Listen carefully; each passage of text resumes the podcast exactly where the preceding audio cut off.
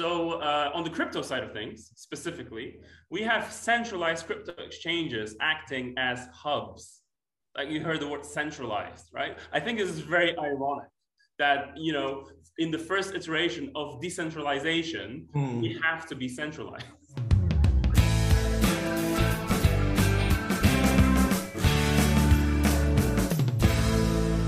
It's a pleasure for Gaurav and myself to host this episode. This is part of our ongoing series that we began last year called FinTech Founders. We've now added a new sleeve. We've extended, you can say this is an extension funding round. We've extended ourselves to Web3. We're still going to maintain that same theme of looking at anything to do with money and finance and how technology crosses over with money and finance. But now we're going to do it in the context of blockchain, decentralization, and all these good things that we're going to spend the next half an hour talking to Adam and Sophie uh, uh, uh, in more detail about. Now, enough, uh, enough from me. Adam, Sophie, could you just introduce yourselves and explain who you are and why we invited you to this podcast? So maybe starting with Adam, as you're the CEO of Fiat Republic. Hi everybody, thanks for uh, for having me. Um, yeah, I'm Adam. I'm a bit of a um, geek in fintech and payments. Been that for 15 years. Um, it's hard to um, pin down the moment when like the payments industry became fintech all of a sudden, right? Because it wasn't called that. Um, but uh, but yeah, I spent a bit of time in um, working in traditional banks. Uh, so I worked in transaction banking department in Raiffeisen for four years. Um, uh, I'm originally from Poland um, and moved to the UK in 2012. And then ever since, I've been involved in alternative payment schemes, you know, card payments, worked for a retailer, was head of payments at Sainsbury's uh, for three years. Um, and that, you know, gave me a, this broad sort of perspective on payments, uh, banking, uh, you know, from different vantage points, the retailers, the banks, the merchants, uh, the, the acquirers, right? All of the pieces of that pie. It all started coming together, you know, around 2019 when I, uh, you know, decided to um, uh, to to uh, become an entrepreneur. I started um, uh, my first company um, and actually ended up um, uh, at YC with it um, for a short for a short period of time, um, and then um, emerged myself in banking as a service in 2019 uh, in autumn. and this is when I met Sophie as well. we we joined a company called OpenPayd on literally on the same day um, as the two execs over there. Um, and yeah, we've been learning um, about banking as a service ever since, or I've been learning, I guess, myself, because Sophie knew it uh, intimately by then. Um, and uh, and yeah, here we are, like building a bridge between um, Web three and traditional banking right now. It's um, uh, that's that's what I guess Fiat Republic is about. Cool, thank you for that, Adam and Sophie. Yes, so yeah, as Adam mentioned, uh, well, I started my career first in, uh, in finance, but uh, soon made uh, the move into startups. Um, and after like spending one year of launching HelloFresh in the UK, I actually just realized that I wanted to go back to, uh, to the finance world. Um, and it's how I came about with fintech. And that was like the very beginning of my steps into fintech, but as well as banking as a service. Uh, so I spent three years at Bankable, uh, then five years at Fidor, a couple years at uh, OpenPayd, and uh, and most recently uh, founded um, Fiat Republic. Thank you. Thank you guys for that introduction. And you've set up a little bit about the backstory of Fiat Republic. You've already talked about banking as a service. And let's dive in a little bit more into what Fiat Republic is and where did you get the idea for Fiat Republic uh, to start with? Like, what was the eureka moment, Adam? And tell us a little bit about the origin story. Sure. Yeah. So um, it's it's it's it's a, it's a funny one actually. So I've been um, involved in one way or another in crypto ever since 2017, the second Bitcoin boom. I guess that's what the event is called by many industry observers. Um, invested a lot, uh, you know, before uh, Bitcoin peaked out in December 2017, uh, and then uh, sold it, so made quite a bit of money, but then bought it when it was still like midway through the, that sort of falling from the peak, and then obviously it fell all the way to three thousand dollars per Bitcoin uh, in I think 2018 mid, mid mid year. So yeah, lost some money, made some money, um, and that's how I learned to trade in in this specific aspect. whilst um, whilst trading, uh, I started reading up uh, on on different um, you know projects and and and, and uh, different blockchains and there's so many of them now. You look at you know CoinMarketCap there's thousands of tokens. Like it's it's really sometimes it can be overwhelming. Um, but uh, but but the kind of the the key um, you know uh, uh, uh, let's say old school tokens are still there. Bitcoin which is seems to be taking this role of a reserve currency um, uh, of, of, of the entire crypto ecosystem, and then Ethereum, which is which is inspiring a lot of innovation, um, you know, with with its uh, smart contracts um, uh, uh, uh concept, right? So that's when I got into crypto. Now, when it just coincided that I was um, moving into banking as a service, so like banking through APIs, right? It was like abstracting the complexity of having to integrate to multiple banks um, and, and making it developer friendly for any organization to integrate uh, to a you know embedded banking infrastructure, right? And those two things, uh, when when when I was looking at both the crypto industry and the banking as a service industry, which was emerging in 2019, it was literally just like you know Railsbank. We're still trying to figure out what they're doing. you know, Currencycloud. We're just you know we're, we're just after their their um, their their uh, their uh, significant growth spurt right? And and and and uh, finding product market fit. It was still a bit like in, in flux a bit all over the place right?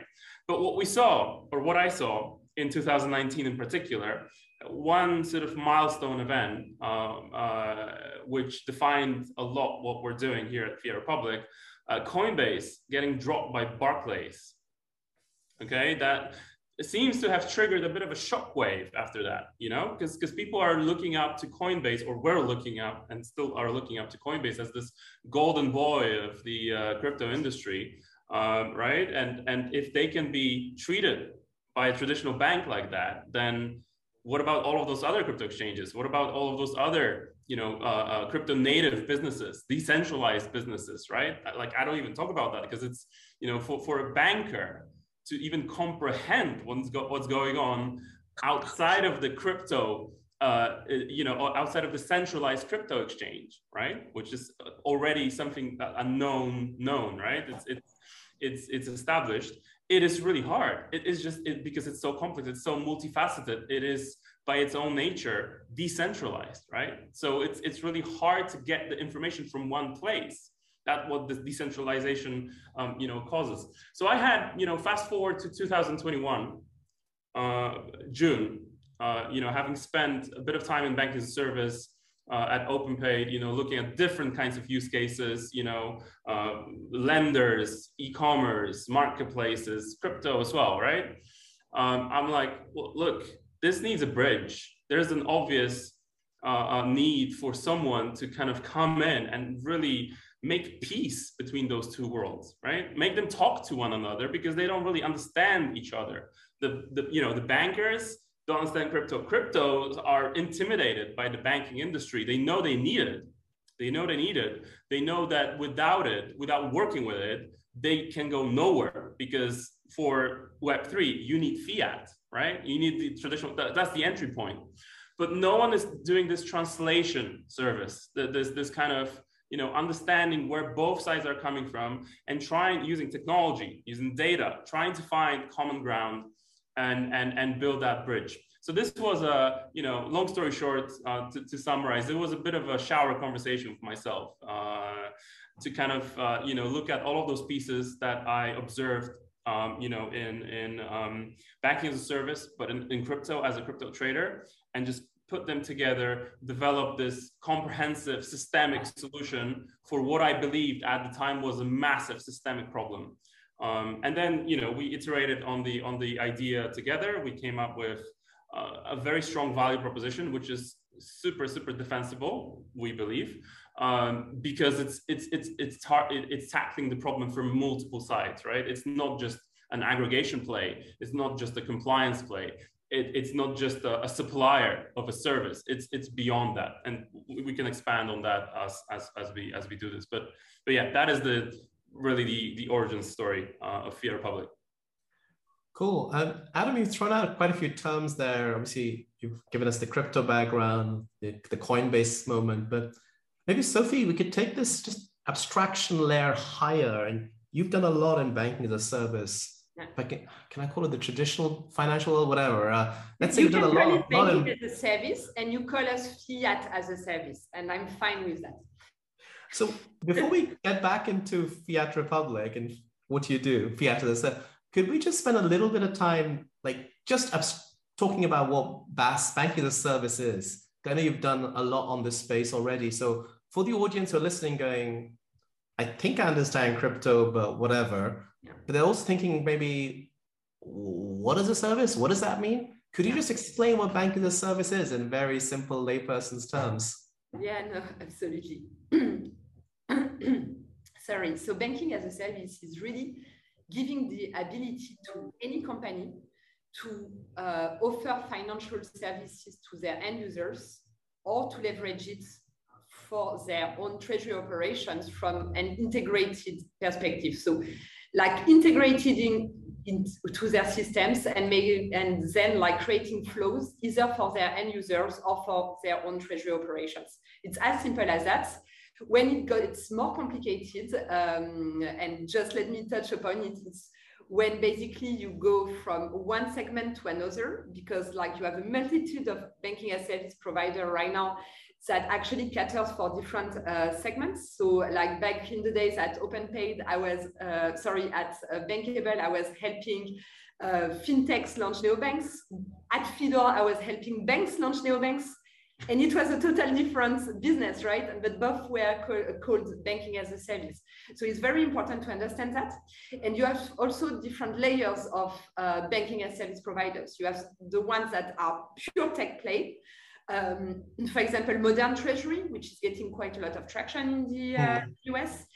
Um, and you have like the, the plays with uh, licenses. And for example, Modulr would be uh, one example.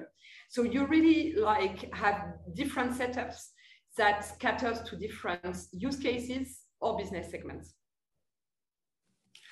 And I want to dig into Fiat Republic a bit more, but maybe we get Gaurav into the conversation so he can lead the sort of lead the questioning. Now we're talking more about the business and the micro because he's our he's our operational guy. I'm here for the big picture.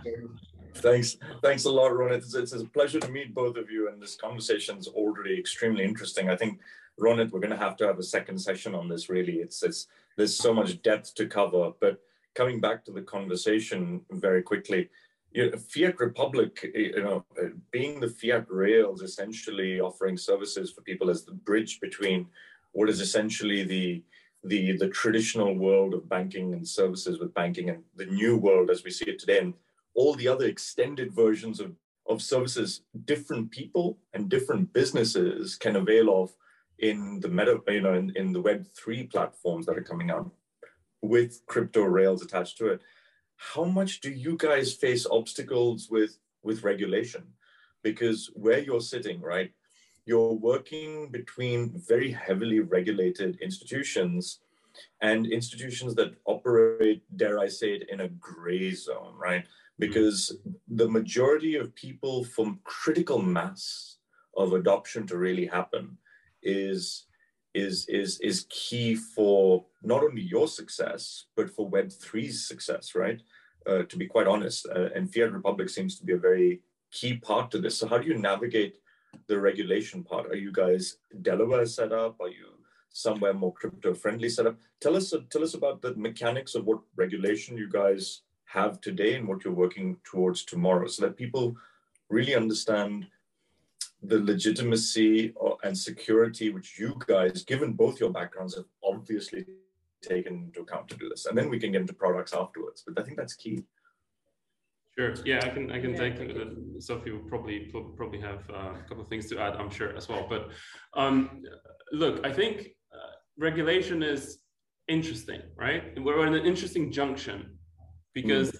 stuff is not really regulated on the crypto side, right? There is just very rudimentary, like the AML5 in Europe, the implementations across all the European um, uh, countries, which introduced, uh, you know, a bit more controls around how, uh, you know, to protect uh, the financial ecosystem, protect the consumer as well from bad actors um, who launder money, who you know terrorist financing, all of that, you know, really really bad stuff. That is the basic stuff, right? The the problem is regulators uh, around the world are not really sure how to tackle crypto. They they don't understand. Like it comes from many. There's many reasons for that. Uh, one is they don't really understand what are the different crypto business models, right? Second is they don't really know how do they fit into the traditional finance, which is, as, as you said, highly mature, highly regulated. I would even say saturated, right? Correct. In terms of uh, in terms of like how many people are getting regulated, and you know how many companies are trying to play in this space, trying to get a share of the pie. So we have taken this deliberate approach that to enable the banks to understand crypto and crypto to appreciate where the where the banks are coming from when they're throwing all sorts of controls at them just to get access to an IBAN, right?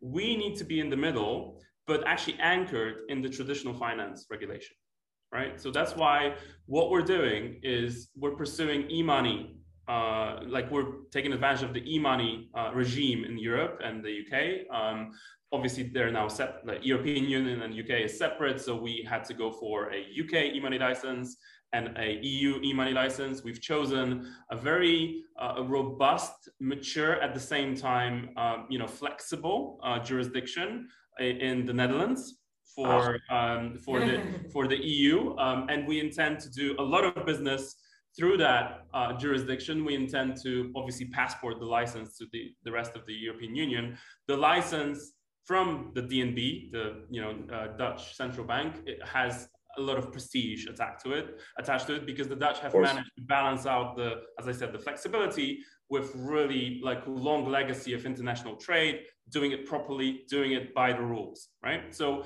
it's a good it's a good jurisdiction for, for, that matter. So our role is also to uh, educate the crypto uh, industry on the traditional finance and like what the traditional finance ecosystem expects from uh, the crypto industry touching upon the traditional finance ecosystem when they need those services, when they need banking service, when they need payments to be processed, right?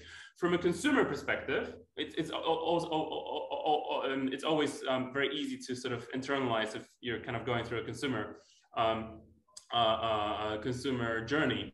Um, what it boils down to is essentially, I don't want as an individual consumer, I don't want to have my transaction topping up my fiat account at Coinbase stopped for seven days and I'm waiting for my own money to appear yeah. somewhere and just pop in, right? It's like, Perfect. oh, you can trade, right? I don't want that to be stopped. I'll come back to your original bank. Or, or get rebounded to, so, to, to my bank at HSBC, bless them, I like them, right? Uh, right? Because the because HSBC and the party that it reached in the sort of traditional finance ecosystem doesn't have enough data about this transaction, doesn't know who I am, and doesn't know what I'm trying to do with my money, right? That is the stupid reason for uh, for disintermediation from a new emerging market. That is really a stupid reason. That's why the bridge is needed. That's why the transparency of what I'm trying to do. Like, let's say I'm a dentist investing in crypto for the first time. Why would you stop my 10 10,000 euros deposit into Coinbase? Why? This, you know, I'm just trying to buy Bitcoin. I'm trying to see it appreciate. I'm going to cash out. I'm going to pay my tax, right? Um, and then you know all is all is clear, all is very transparent. But the bank doesn't know what's going on, especially the one that is um, involved in sourcing um, or reconciling the transaction on the cryptocurrency exchange. The one that is working with the cryptocurrency exchange, they have no clue, no idea, no data to establish what is Adam trying to do, and why all of a sudden there's ten thousand pounds on this IBAN.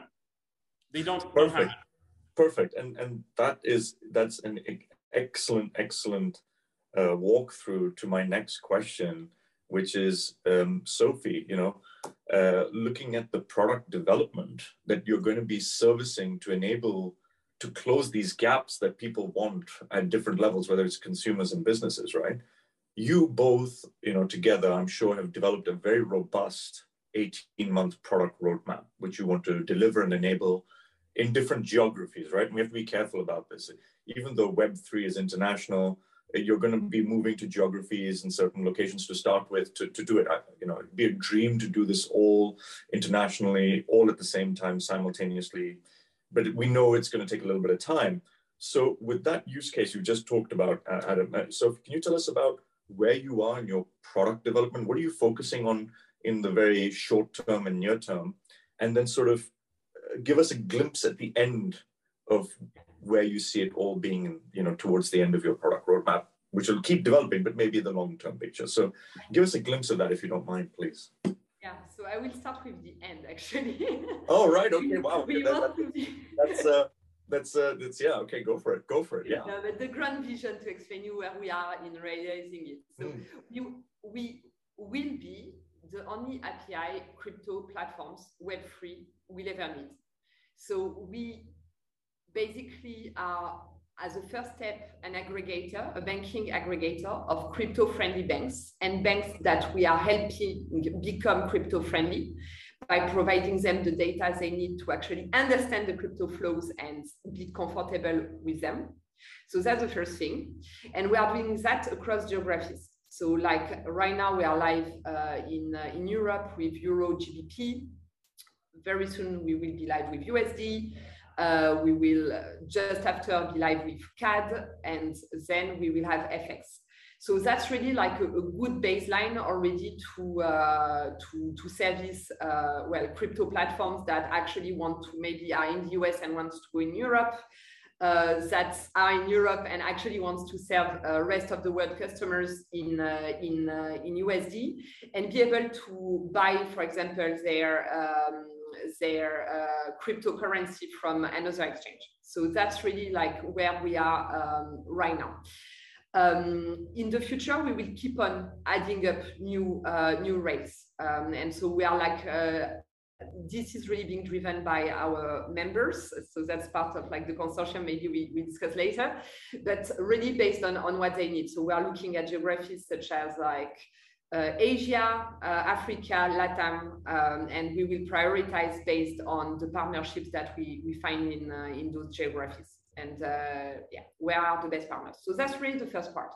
The second part is really like the, um, the, the, compliance play, right? The compliance first uh, platform that, that we are building. So Adam has talked about this common language that we are trying to, uh, to create. And this common language starts with data. And it starts with gathering data that really enables the banks to understand what's going on on, on ramp, on chain, off ramp. Um, we are at the beginning of this uh, journey uh, as well. We um, have selected our providers. Like in the next few months, we will be uh, releasing the, the first version of that. And the idea is to go and convince not only the crypto-friendly banks, but the ones that are not crypto-friendly uh, yet, but whose board has said, look, guys, figure out a way to serve crypto platforms, right? Um, uh, and like according to, to what we see right now in the, the partnership we are progressing, like this data first approach and really educating and enabling bankers to really understand what's going on in those flows seems to be a relevant, um, relevant approach. So that's the second step of our proposition. The last step is, uh, is the consortium, and I will hand that over to Adam because that's, uh, that's uh, all his, um, his vision, basically. Yeah, I mean it's it's all of ours vision yeah, yeah. By, by this time, but it's it's yeah, so it's really you know it's like Sophie already talked about like first stage is to get the crypto friendly banks together, right? Second stage is using compliance as an element of persuasion to uh, and the data transparency to convince the big players because like one one thing um, you know i always say at this point is um, uh, right now the the the uh, you know the banks that are servicing crypto flows tend to be tier twos tier threes tier fours that uh, not many people have heard of with all respect okay? what that means is they have um, not commensurately commensurately big balance sheets. So if something goes wrong, that can sometimes go all the way up to a really dark scenario of a country going bankrupt right because some of those banks happen to be really big retail brand brands in really small countries right but what that translates to is their deposits which is their cash flow are coming from a retail population of 600,000 people right so you put that aside and then contrast that with you know what Binance is doing per day, which is 20 billion uh, dollars, right? Uh, it's it's a ticking bomb. You know, I, am going to be very blunt. It's a ticking bomb. Like, and that's why that's why the big guys, the big guys, the cities, the Santander's, the uh, J.P. Morgans, they need to start playing ball because if they don't, we are potentially heading for a very unexpected, uh, abrupt crisis um, at some point, you know, and at some point something's going to blow up. I just don't know what that is yet, right? So they need to start moving. They are moving. They're interested, and they they want to want to move into that space. We are here to convince them. We are here to give them the safety net, yeah. to give them the sustainable way to take on crypto flows, right? That is our value proposition to the banks, and that's really the second phase to attract those bigger players on the banking side to say, okay, I can, I can, I can trade 50 million euros for uh, 60 million dollars for Coinbase. It's fine, you know, it's it's money for me. It is safe, right? Uh, because Fiat Republic made sure that it's safe, right?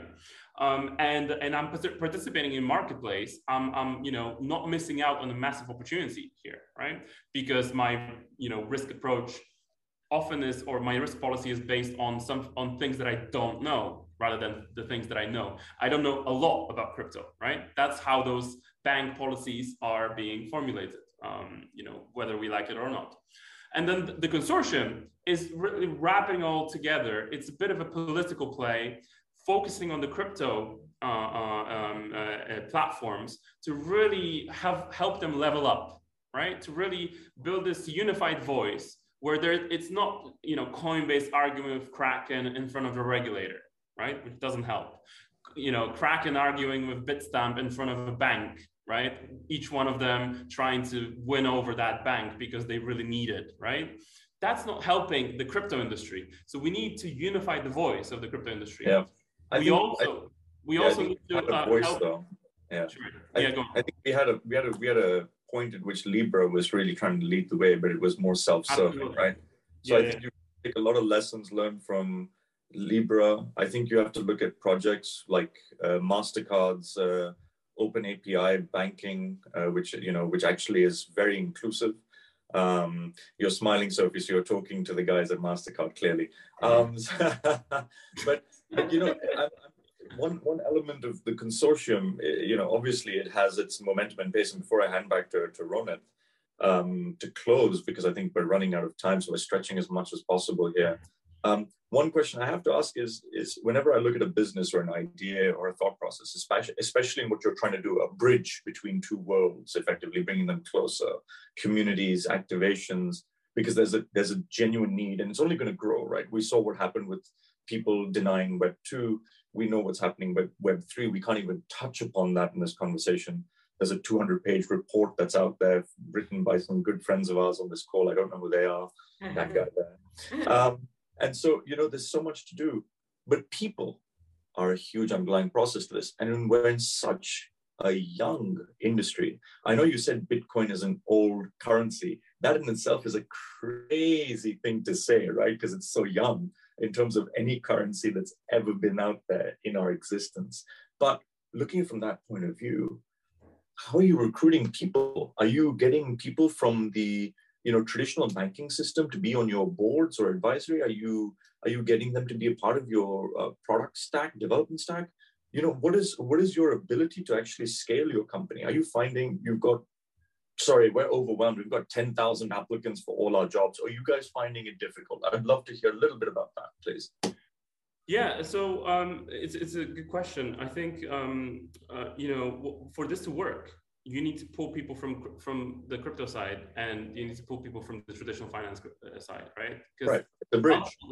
that's what the banks need to start doing right. bringing people that understand crypto. That's what the cryptos need to start doing bringing bank banking. And and anyone that wants to try and play the bridge in between needs to be able to attract both of those sides. That's why you know we're we're a bit of a hybrid. You know we call ourselves web 2.5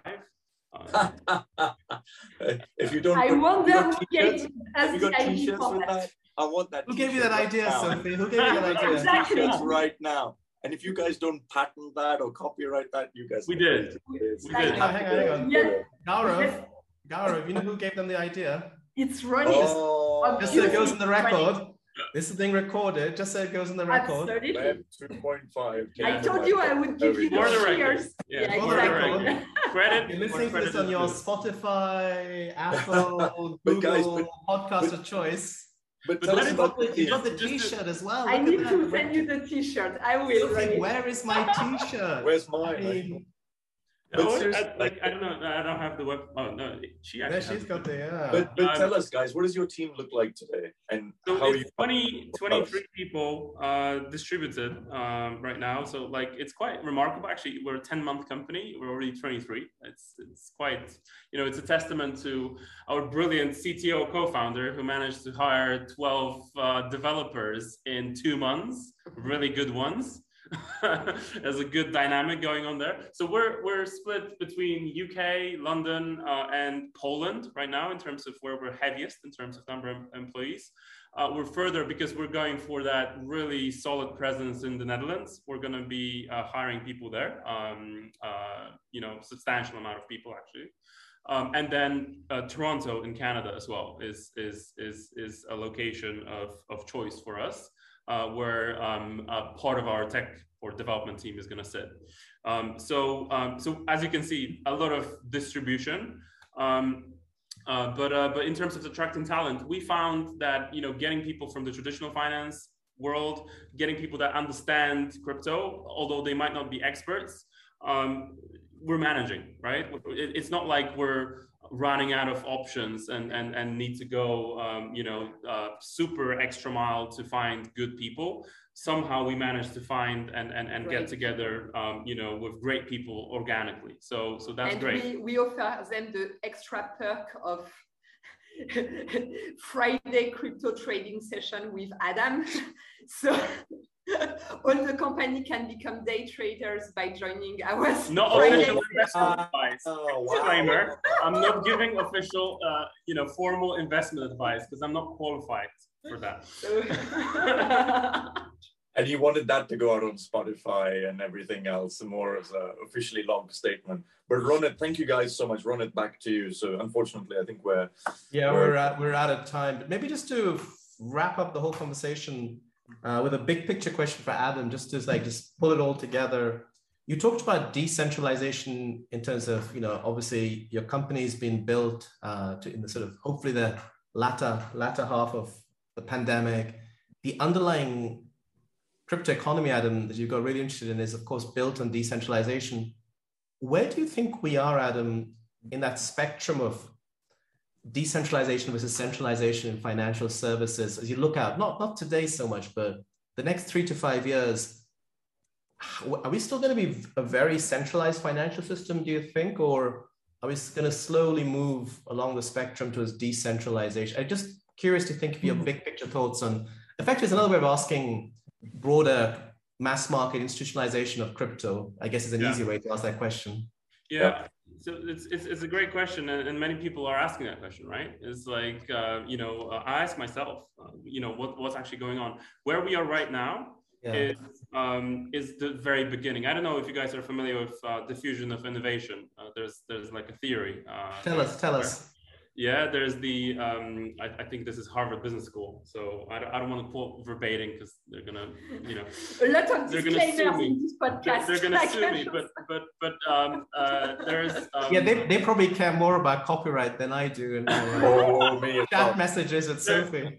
there's a few t-shirts, they'll be fine. There's the, uh, yeah, I know. There's the innovators, right? Or at the beginning, early yeah. adopters, right? Yeah. Early majority, yeah. late majority, and then mainstream, right? That's the stages.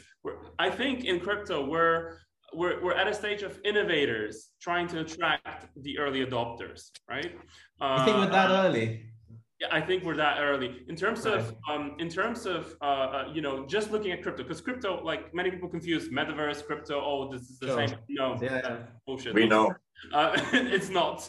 Um, uh, but crypto we like metaverse. It's just we, we love it. It's just that you need to appreciate these are two different worlds right? Yeah, um, yeah, yeah. Uh, JPEG with a monkey is different from a fungible token that you can you know you can pay with right? It's a very different thing. So very. Um, so uh, on the crypto side of things, specifically, we have centralized crypto exchanges acting as hubs. Like you heard the word centralized, right? I think this is very ironic that, you know, in the first iteration of decentralization, mm. we have to be centralized. Yeah. Right? We have to have those hubs where yeah. people go to. CeDeFi. Yeah, I think exactly. Binance called it CeDeFi, centralized DeFi. And, and say that we are here to buy yeah. Bitcoin, but you you know us. This is my KYC. This is my bank. Uh, you know, yeah. it's all in one place. It's centralized, right? Yeah. It, it's funny. It's it's very ironic. I think the next iteration, uh, I see a lot of potential with stablecoins actually uh, mm-hmm. on the decentralization uh, side of things. It's, it's, so not just as a on and off ramp for trading crypto. No, something no. I, I something socially as, more useful than that. Yeah, I, I, I, see this as a way into crypto and way back from crypto, but also yeah. as a way to build a payment system, right? right? That could be, could have elements of decentralization baked into it. But yeah. at the ends of it, it's, it's almost like there's there's the the middle of it, the, the, the you know when money is in like is in transfer or is is on the on its way from US to Sri Lanka, right? But on the both um, ends of that transaction, there's going to be ha- have to be a centralized process to make sure that both sides of the transaction understand what's going on, right? So decentralization and also blockchain specifically and digital ID that I believe mm. really strongly blockchain is made for, okay? Um, that's going to help with um, again, ironically, with increasing the adoption of uh, an offshore of crypto, which is a stablecoin uh, um, uh, ecosystem. Stablecoin today, if done properly, if there are you know willing partners on both again on both sides of the transaction, right, uh, can replace Swift. Hundred percent today right it's just you need on those again on those two sides or like the beginning and end of the transaction you hmm. need hmm. anchors you need financial traditional financial institutions that understand what's traveling through the protocol right and are intercepting data are, are learning uh, about the customer are keeping their kyc controls are keeping their aml controls but the protocol the stablecoin rails is this is ready it's ready it can do this It can go, uh, it can scale to trillions of transactions per day.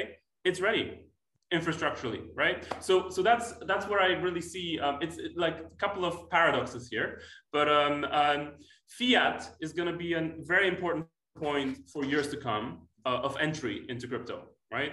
So, um, so that's why the next ten years, I believe, we're Web 2.5.